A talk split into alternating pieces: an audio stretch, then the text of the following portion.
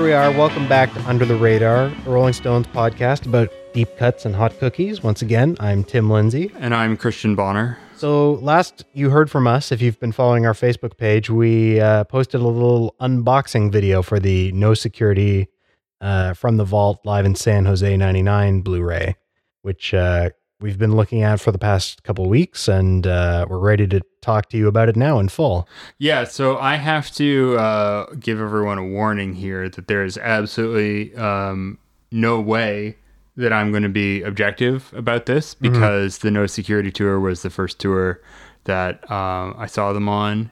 And um, you know, I, I got a bootleg of my show. Uh, you know, I'd love to hear them mix this, but this is the closest I'm ever going to get Yeah, probably. to yeah. that. And um, so obviously, I love it. I love every minute of it. I think this is a great presentation. I think this has everything that's um, kind of stripped down about the older arena tours, but everyone's in tune. Uh, Yeah. No one's on heroin, and uh, they have the the backing band. The band is about the same size, Mm-hmm. um, but I'll take you know. uh, We don't need Ollie Brown as much as we need, uh, say, the backup singers. Sure. And what I like about it is that you know the horns and the backup singers aren't necessarily on every track. They're very selective about that.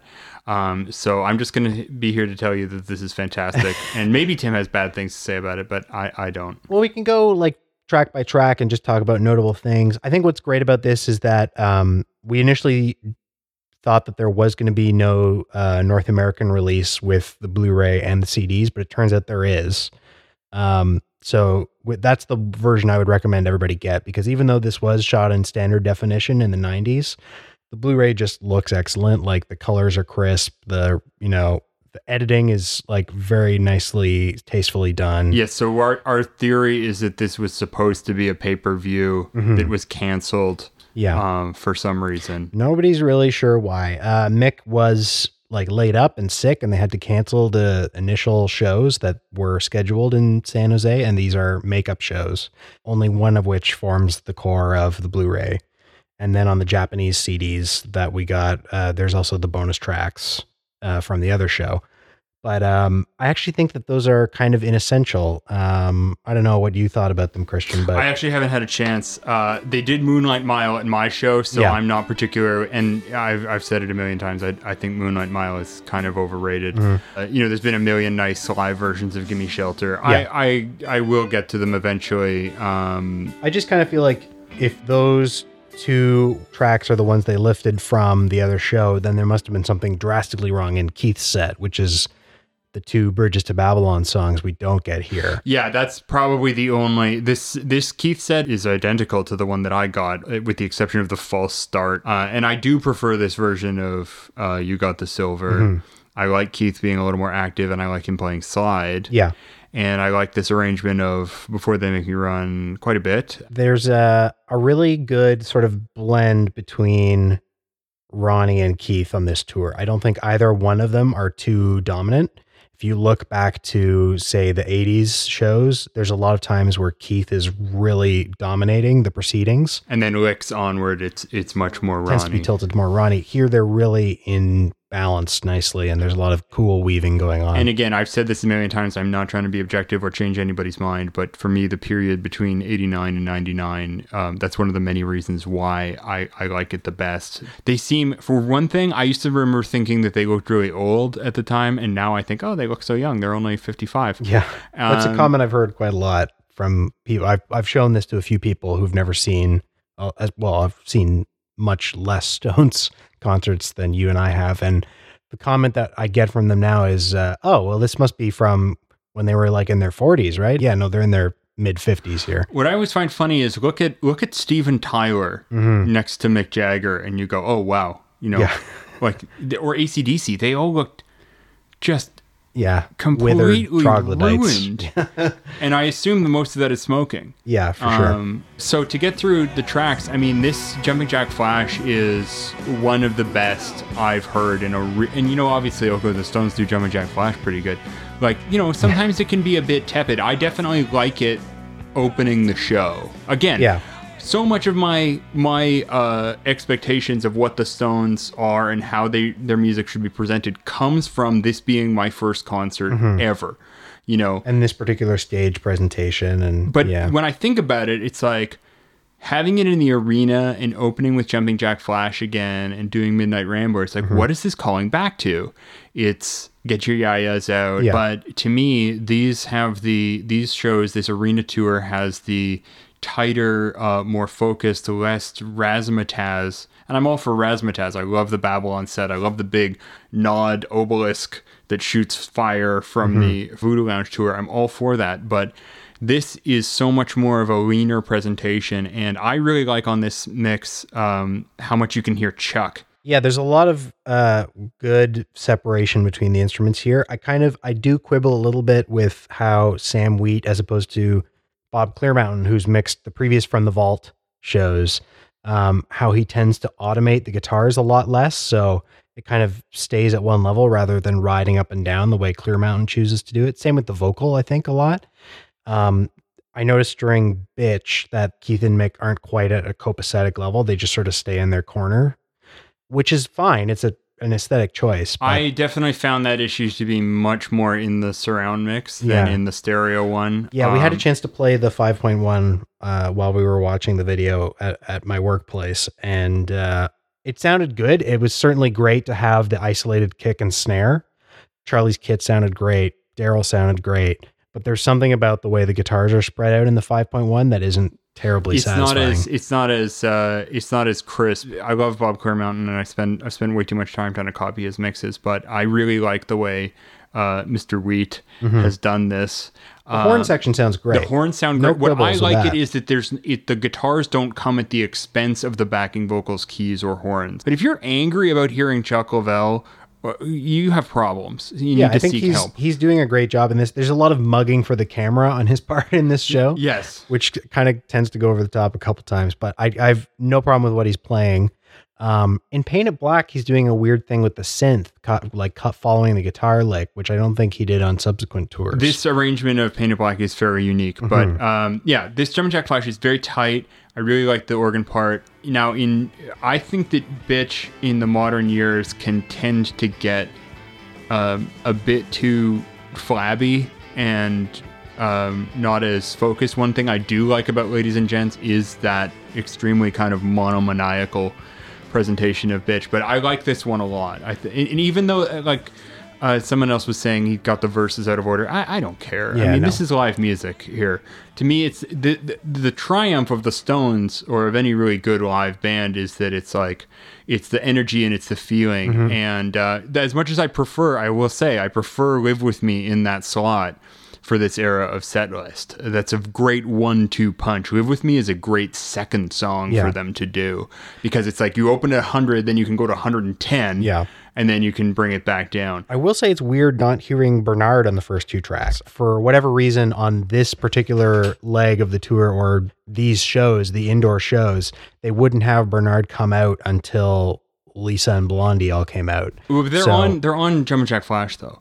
But it's mixed so low. Like that's again a thing that I have a quibble with the mix is the thing- backing vocal levels. One thing that's cool about this, uh, you can actually see Chuck's set list, and it says when the horns come out and when Mm-hmm. Yeah. the backing vocals, and it also has BPMs. The funniest thing for me is that some of them are just labeled KR, yeah, meaning you're gonna go off whatever Keith's gonna you play that day. you let him do Yeah. you let him do his own thing. Um, what comes after? Uh, then we got you got me rocking when Lisa and Blondie come out and, and it takes off. And right? look, we are we are no no attempt at objectivity here. we are big fans of You Got Me Rocking. I'm a big fan of Lisa Fischer on You Got Me Rocking. I am a big fan of Lisa Fischer anywhere. Yeah. uh, anytime, any place. Obviously, I love the 90s, uh, but uh, I want to see Lisa on future tours. Yeah. No disrespect to Sasha Allen, but uh, uh, I'm a big fan of Lisa Fischer.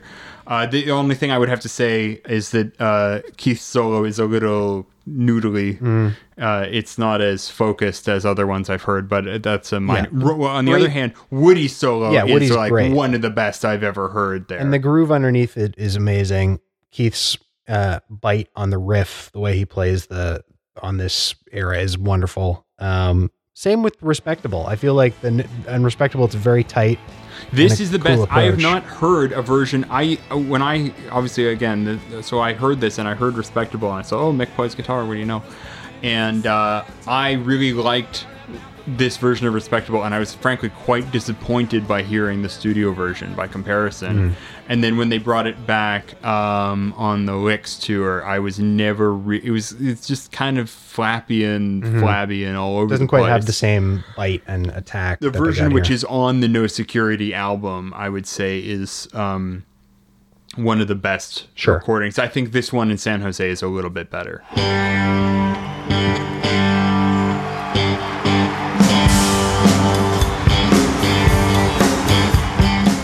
So on this DVD, you can see Keith is crouching uh, near the drums, but at my show, he walked up like as though he were pointing, at, aiming it right at me, and leaned into that begin at that intro, and I was just like, well, I think I want to do this. yeah, You know, uh, like honestly, he was about 14 feet away. right. I mean, at least that's how it is in, in the way that I re- remember it. So, um, and this one is good. I really like this one.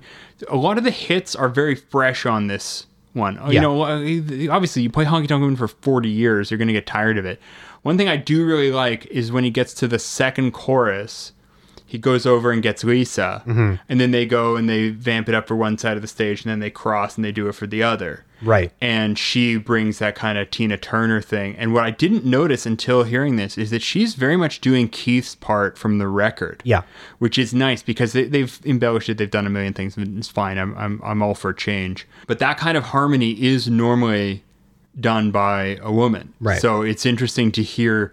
Like I like obviously I like the way Keith sings, but um, I like to hear Lisa do it too, and it's a very good rendition. This one, very tight. But one thing that I like to see that they used to do was when Keith would do the end of the Oh yeah. piano The very atonal ending of the solo. sometimes he does it very bebop, Yeah. like, and sometimes he actually does play correctly. Right, yeah. He's not a bad piano player, and he's doing it intentionally to be like, "I'm Yeah. Jerry Lewis, look at me." yeah. Thelonious Monk said there are no wrong notes on Um, There, the piano. there are no wrong notes when Keith Richards is playing. After that, they play "I Got the Blues" here. So I, I don't think this is quite as like exquisite as the Fonda 2015 "I Got the Blues" with the false ending and slightly slower tempo.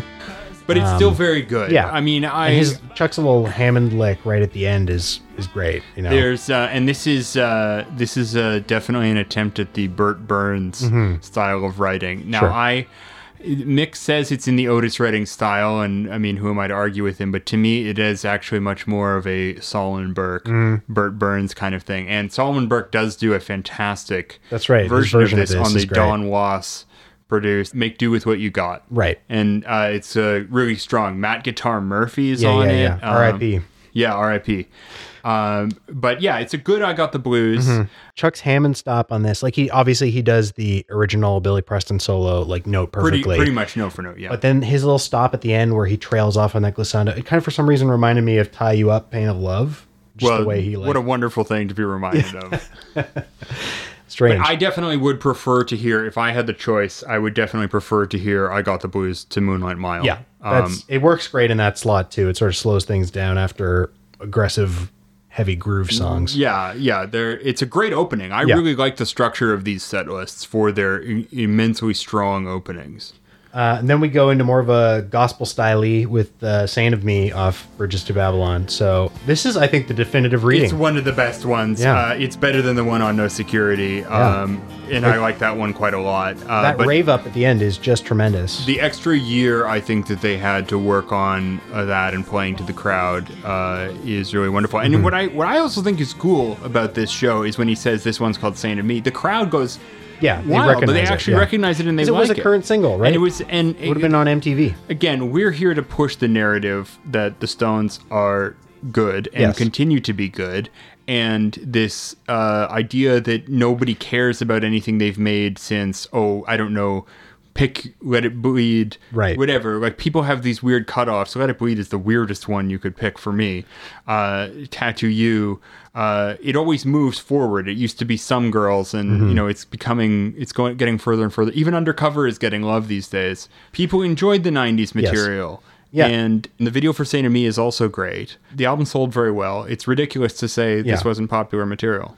I don't know if the live screen material on this tour, um, like you don't get to really see much of the big screen overhead on top of the stage, but Did they mix in any like pre-recorded stuff on this other than the intro, the Uh, walkout intro? I was actually at such an angle. I uh, had really, really good seats. Mm-hmm. Um, you can see a man going quite berserk Yeah. uh, in this DVD who is sitting about where I was. Right. Um, I was on Keith's side, but I actually couldn't really see the monitor. Right. Um, and you know that gladiator walk and the the the W. It's very WWE. Yeah. You know, which was the where style they get in the elevator at and the time. come, yeah, yeah.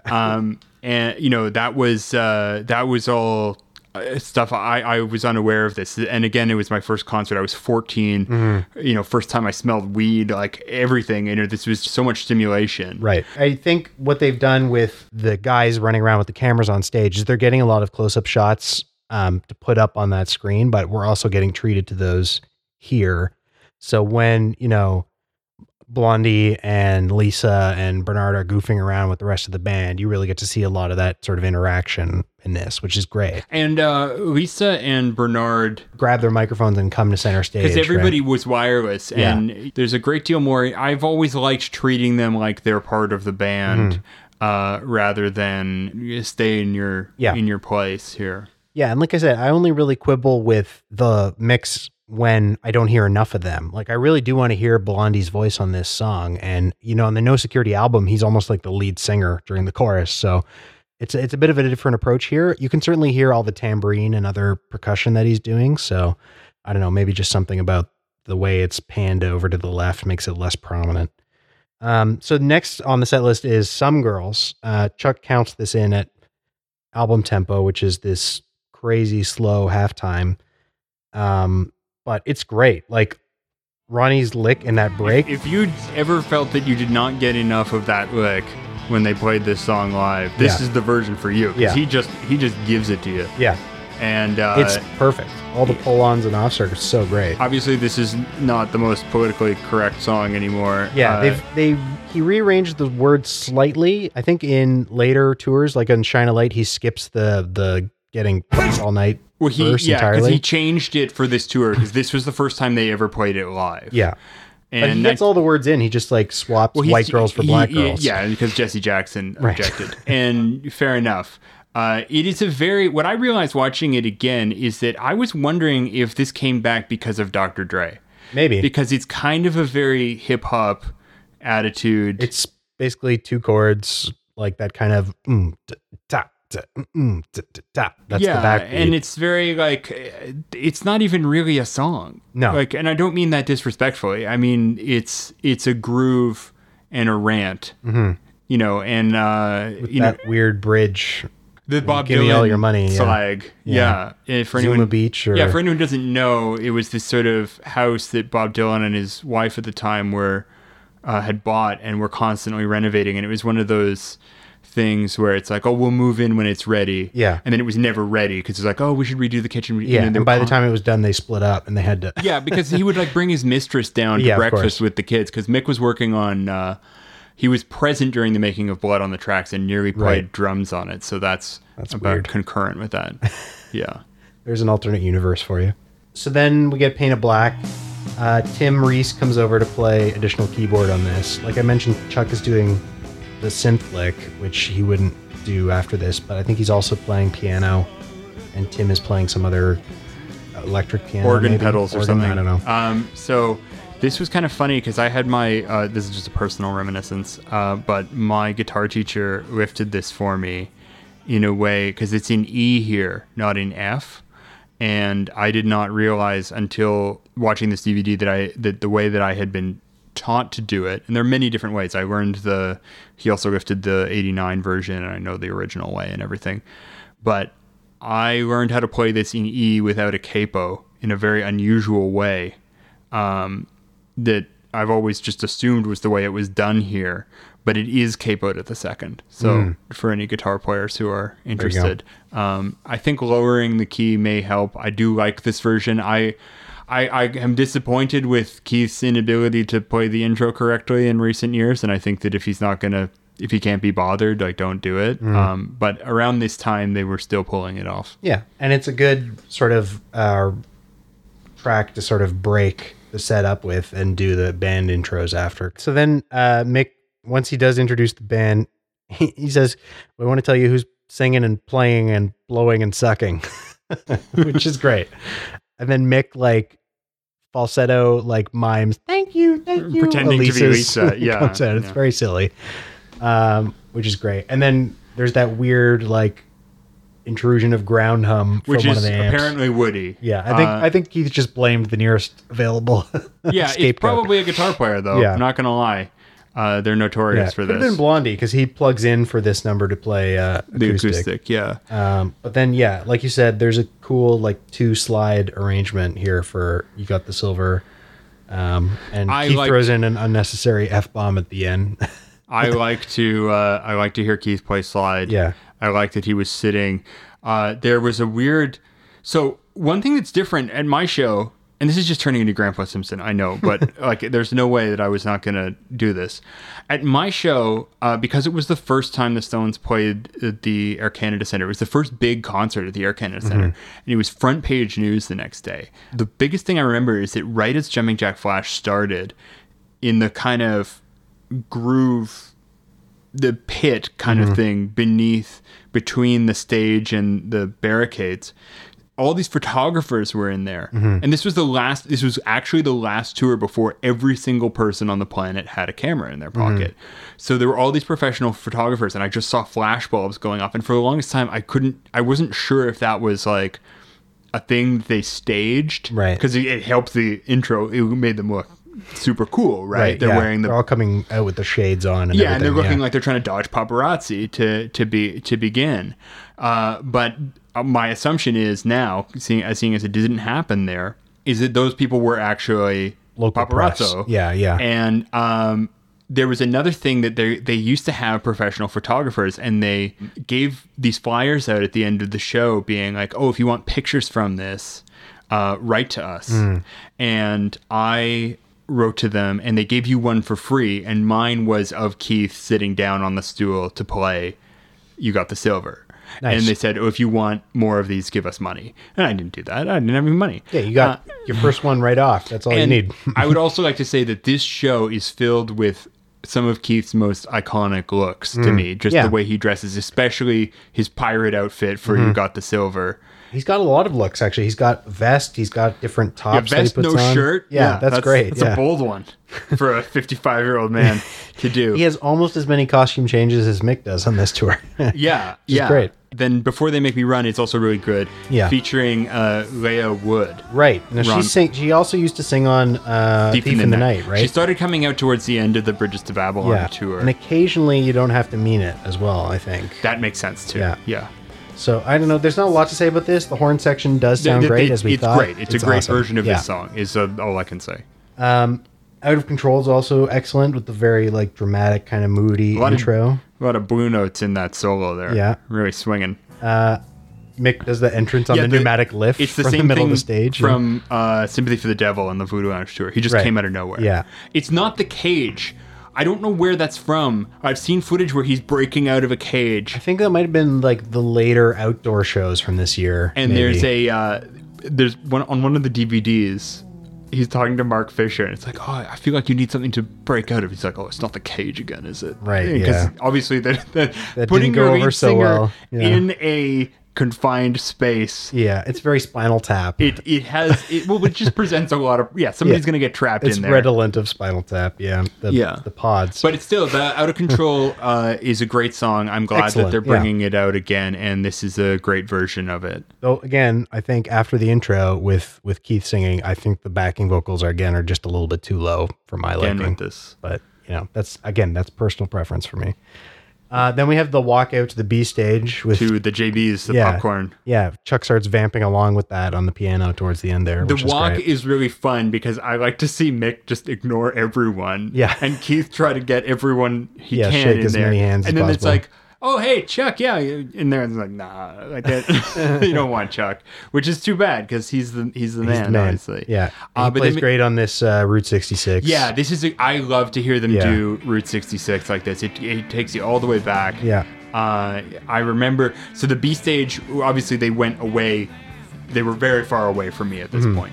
Um, so I couldn't really see what was happening, but this was my favorite segment of the show, irrespective. Yeah. And um, Route 66 was really great. Uh, this Get Off My Cloud is good, but I'm not the biggest fan of this song, and I much prefer Just My Imagination Yeah, in this slot. that would have been nicer, but they didn't play it either of the two nights they recorded here. So. Because I assume what happened is that they got tired of doing it or whatever, Yeah. but like they But- really played a lot from some girls on my on my night. right, Uh, and then uh, we get to Midnight Rambler, and this is a pretty good one. It's I gotta fiery, say, yeah. This is pretty good. Like, it's not explosive, but it's great. I mean, I mean how many the- X's in explosive? I mean, and then you see Mick taking like little snapshots with that disposable camera of yeah, the crowd. which is so it's hilarious. It's dated at so this 90s, point. yeah, I love it. yeah, uh, those are fun, but you never get to see the pictures. yeah, Um, and then they go back yeah. for Tumbling dice. For tumbling dice. Yeah. And this Again, is this is where Chuck starts really goofing off in front of the camera, which is um, this is not the best tumbling dice ever. That's obviously uh, Olympia '95. Yeah. Uh, write to me if you disagree.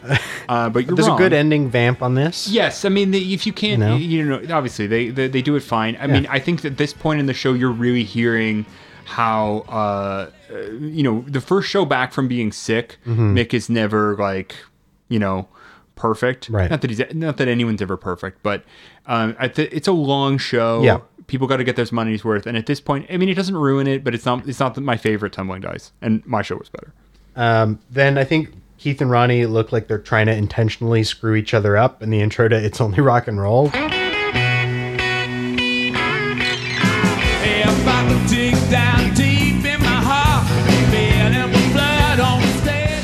You know what happens there, but they really almost get- train wreck it. What I, it's weird that the rest of it comes off very oh, well. Oh, yeah. I mean, once they get into it, they're fine. It's almost like that little Queenie kind of Yeah, yeah. stuttering thing. But I don't know why they get it wrong because Keith doesn't really play it that wrong. It's just the something Yeah. goes sideways. Uh, yeah, not a not a not the worst. It's only rock and roll, Yeah. but maybe not. I like seeing Lisa like get right up in their grills there while she's singing. yeah, as well. again, I like to see, and they there's footage on YouTube that's all synced to uh, the bootleg from my night, Mm-hmm. but it's footage from all over the tour where Bernard and Lisa flank Yeah. Mick, uh, as they sometimes did on Sympathy for the Devil, which is uh, great. You know, Mm-hmm. Yeah. it's fun. It's very fun for me to say. Like, there's nothing. There's I have nothing bad to say about Lisa Fischer and Bernard Fowler. I love them so much, Yeah. and I would pay money to see them and Darryl and Chuck and Tim Ries and everybody else alone. I like they don't. Those people Yeah. do not get enough credit in the roles that they do. There's some uh, good highlighting of Tim's uh, organ playing on "Start Me Up." Uh, he he really like, and he doesn't always play on this, but you know, it used to be Matt Clifford would. I think, and to this day now they have Matt Clifford playing the hand claps on keys and second keyboard, but like on this arrangement, you really hear that extra Hammond. And this one is kind of funny because uh, on on uh, Babylon they started doing the kind of tease intro. Oh yeah, with the two false starts with Charlie kind of hitting this. Well, but he didn't do the drums. This is the first time I'd ever heard it with the the drum shots answering. Right. Um, because if you look at St. Louis, it's just Keith, Mm-hmm. and the way he did it on my night, it was just just Keith. Yeah, it's fun. It's kind of like I know I know what you want. Yeah. and we're gonna make you work for it. it's a tight start me up. Um, great solo from Woody, Yep. and it's again the hits are very fresh sounding and very energetic Yeah. on this one. particularly i found uh, brown sugar worked really well like you know you've got wandy and bernard and lisa all kind of wandering all over the stage during the rave up like and then you know they hit the crowd with those streamers right on the final downbeat it's like they pull out all the stops for this and of course amazing horns you know Yeah. can't can't forget giving some love to bobby keys Yeah. No, Bob, Bobby does a great solo there. His Always. intonation, his intonation kind of went south Mm-hmm. uh, around the Bigger Bang tour, but he's in fine form here tonight. Yeah. And then I'd also like to say how much I like the closing, "A Sympathy for the Devil." yeah in the encore slot it works great With the horns and everything Mm-hmm. too. And they sing all the words. They don't skip the "Who Killed the Kennedys" verse like they would on pretty much every show after. Did they this. skip that now? Yeah, they go straight from verse two into the solo, and then the chorus. So they basically cut out an entire verse, and almost you, don't even miss it. No, I, I mean it's a long song. Obviously, I like obviously live. I like bringing in the whoop whoop. They Mm-hmm. do it a little bit. They they they choke the. They go whoop whoop this Right. time instead of Yeah, holding because it. they're doing a whole like call response thing I assume the it's because yeah. of the their love for the insane clown posse. You would say something like that, wouldn't you? yes, um, but what I also think is notable about this tour is not playing Satisfaction, and honestly, I don't miss it, and I don't care. It it lets a lot of the air out. Of, in Steve Martin said that it had gotten to the point with comedy where people did sort of tells for their punchlines, Right. and he saw uh, I think it was Jack Benny or somebody, and the sound cut out for the punchline, but he did his signature move, and people laughed anyway because they'd been kind of conditioned to laugh when he did this. And to me, not worrying about where satisfaction is going to come lets you just kind of enjoy the show much more organically. It's like the comparison is that Steve Martin took the punchlines out of his jokes. And people just laughed when they thought something was funny. Right. Right. And So in this case, I think not having it at all, you may wonder afterwards, like, oh, that's strange. They didn't play satisfaction. But in the moment, you're not worried about it. Yeah, and and to me, it, it's also worth noting that they didn't play it for most of the '70s. Right. They only brought it back, like aside from the funky, funky, funky version with uh, Stevie Wonder, Mm-hmm. which is amazing. They didn't play it on '72. Mm-hmm. They didn't play it till '81. I think there's one version at Knebworth, maybe from 76. But apart from that, yeah. But it's like, why? Like everyone's asking you to do this all the time. Yeah. It becomes this kind of expectation thing. Like I, I have no problem leaving it out. Mm-hmm. And you know, I've said this before, um, but I, I actually think that they can t- they can fill a set with all manner of great stuff Totally. Yeah.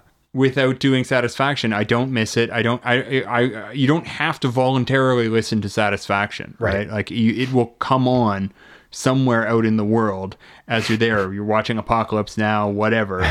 You know. Yeah. You don't have to choose to hear that song, and you're not going to miss anything by not hearing it. Yeah.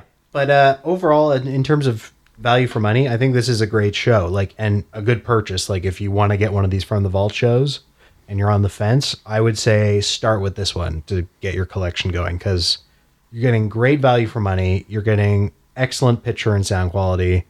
The stage design is really cool to look at. Like, they've got those big towers with And the moving they, lights they on them. really let the lighting do the work Yeah. on this one. yeah, And I not a lot of special effects. I definitely like the sparser. I mean, look, I mean, I have I have gone on and on and on about how I think that uh, the Bridges to Babylon stage is Mark Fisher's best work in terms of having that opulence and the grandiosity and the big Pink Floyd screen and everything like that.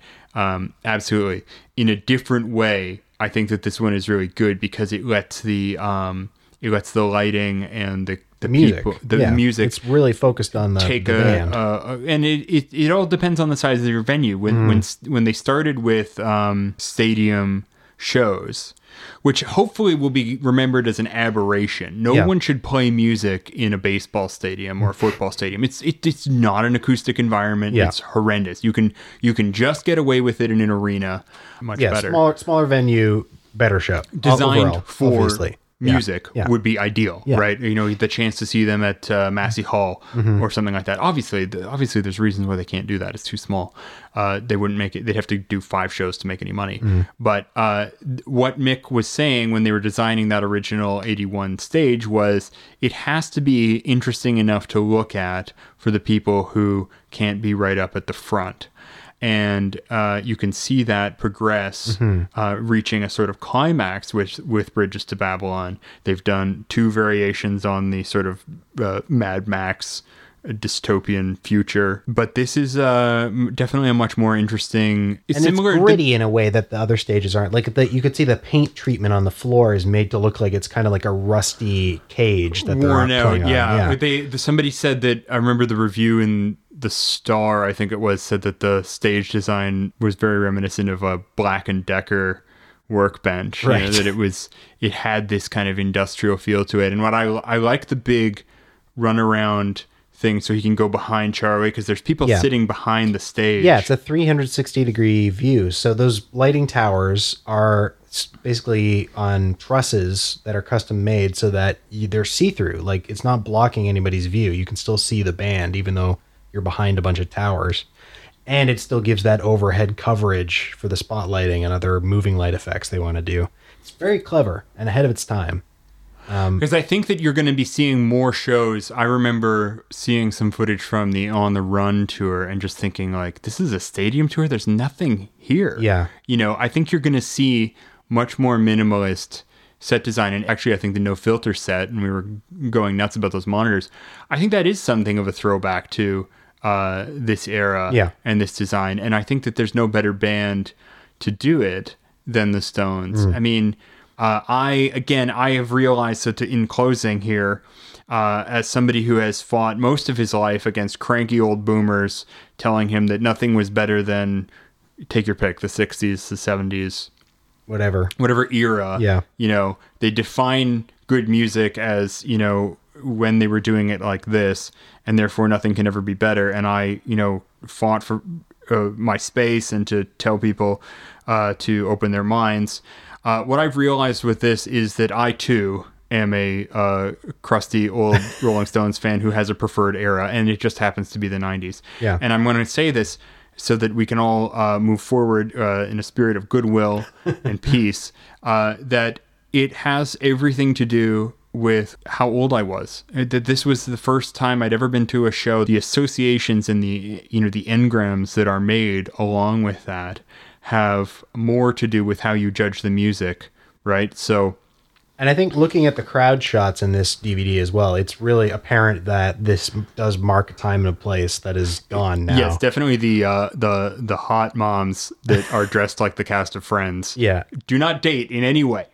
Uh, no, but you can really tell. And the I like the AMD sponsorship. Yeah. in San Jose. Um, you know, I have mixed feelings about this because I obviously do have a great deal of nostalgia for that period. I mean, I, I grew up in that, but um, I, I think that it's important that we not get carried away. I mean, when I hear somebody go on about how we used to care about the music back in the 60s and 70s. Oh, you mean the music you couldn't hear because there was no PA and you Yeah. were stoned out of your mind? And you, everything was in format radio anyway, so there was no integration of white and black audiences really. Yeah, I mean th- that's that's nonsense, and uh, I I, I You love- can pry my desktop publishing software from my cold dead hands. Yeah, and I mean look, I like I like vinyl and I like digital, and I you know there's no there's no uh, absolutism here in terms of format or how you engage with music.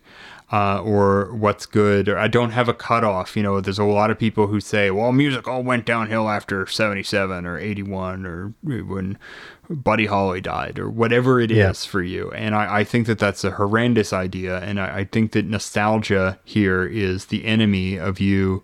Like, why why go into it? You know, consider the fact at least that you've gone into it with your guard up. Yeah. You know, like as though as though uh, a band that had been active for this long wouldn't have to get corporate sponsorship. I mean, it's very expensive to make uh, to go on these tours. Yeah, nobody's going to bankroll it unless they're going to get a huge return on investment. So I think what this tour sort of actually signifies the end of is a relatively unbranded experience. Like we saw on the poster that there was like a Tommy Hilfiger as a presenting That was sponsor, actually right? quite visible at the time. Yeah. Yeah. So, uh, you know, if that's like the most that you get, then you're compared to nowadays where like everything has got a, an associated and sponsor. again, the and- Stones tend to do these things first. Yeah. And get most of the heat from it, and then it just becomes standard. Right. Uh, they were early to record digitally. They were early to uh, take branding or whatever. And the thing is, if you want to see these shows, I mean, do you really want to go see the Stones and everyone's out of tune and they're four hours late and you can't hear anything? You know, it's that the the, the idea of going to see, um, you know, I've. I, if you look at the LA Forum, right? If you compare this show to the LA Forum, which is not fair at all, I don't want to be at that show. Yeah. it it's not. That does not strike me as a. Pr- uh, I'd love to go to the El Mocambo show, right? But I don't think that they were able to project the scale of the show until about Steel Wheels, and I don't think Steel Wheels is necessarily perfect. But yeah. in terms of being able to actually hear what's going on, uh, these are the tours for me. Uh, you know, from from '99 to '89. That that's so it's absolutely it's going to be my favorite. And I've watched, and I'm not I'm not making a cutoff. I've watched Four Flicks a million times. I enjoyed those tours. Yeah, and I like all the Bigger Bang shows that have And been I like released. Bigger Bang, and I would love to see them do uh, the show we were at in Jersey as a DVD. Sure, yeah. And and from 2012. Yeah, everything else. You know, I'm happy. I'm not one of those guys who sits there with his arms crossed going, oh, well, I like this version better, whatever. I'm happy to take this is the way that it went that night. I Yeah. understand that. Uh, I don't know if it's being a performer, but I'm very accepting when it comes to that stuff because it's the energy of the moment, and I that's totally okay. Now, if we want to briefly go into audiophile podcast territory again, uh, we can talk a little bit about formats. So I mentioned the Blu-ray and CD. This is also coming out on standalone vinyl. This is the first time they're offering a from the vault package on vinyl without a video. So you can pick and choose if for some reason you still don't have a Blu-ray player or you object to Blu-ray copy protection or whatever, you can buy the DVD standalone, save yourself a few bucks, and also pick up the vinyl without having any duplication in your collection. Um, what's interesting about this is it's uh, the first of the From the Vault releases to come out on streaming services simultaneously with the uh, physical release and in master quality audio as well on uh, digital download services and on Tidal streaming. Well, so on Tidal, they don't. Yeah. Ha- I don't think anyone else has MQA. yeah, but you could download the uh, high def stereo version of this if you want on Qobuz and and a few of those other services that offer high def. So you could forego physical copy altogether if you wanted to, or go on iTunes and get the video like as a download. I'd definitely be interested in uh, hearing the vinyl. Yeah, I think once up. it arrives, we'll we'll take a listen to that for sure and, and we are still working through the box Studio set. albums Wow, box I'm waiting on an original Tattoo You because Yeah. I think that it's only fair to compare to original pressings as much as possible. Hello, it's Bob Ludwig. Yeah. oh, Bob Ludwig's here. He's got the original tattoo you for Oh, you. if only. it's it's time, I guess, to wrap up. I don't want on- him to come see that I haven't grounded my monitors to the bedrock beneath my house. um, that's a little inside uh, Yeah. inside baseball. The, here for endeth the audiophile portion of the podcast. But yeah, we're trying to get we're trying to get original pressings. If you're in Toronto and you have an original pressing Yeah, let us know. of of uh, Sticky Fingers to Some Girls, Yeah, that would be great. We've Uh, had we've had Canadian pressings to compare against, but we're interested in hearing American and UK ones, obviously as well. yeah, we I would obviously uh, uh, original pressings of uh, Voodoo Lounge, Bridges to Babylon, and a bigger They're like Bang. hen's teeth. They're very yeah, if they're- expensive. If they're, out there, we'll, and we'll hear uh, those too. Yeah, we um though on balance, I think that we're preferring the half speed mastering. Um, yeah, it's it's looking like with few exceptions, this box set is delivering the goods. So we'll we'll get into it later on uh, next podcast. But I should say original pressings or 94s. Oh, the yeah, 94 those- was a great vintage. That's Bob Ludwig here. Just uh, checking in to say that I remastered those. Thank you, Bob. Yes. Um, so, with that in mind, uh, get in touch with us if you want. Please do like us on the Facebook, subscribe on your favorite podcast software, uh, or you can send us an email. Uh, as always, I don't think anybody's sent one yet, but You our can be the inbox first. is waiting. you could be the first. Uh, send to Rolling Stones Podcast at gmail.com. And uh, if you liked this, tell a friend about it. And with that said, we'll sign off. So uh, for the podcast, I've been Tim Lindsay. And I continue to be Christian Bonner. Thanks so much for listening. Until the next time, we say goodbye.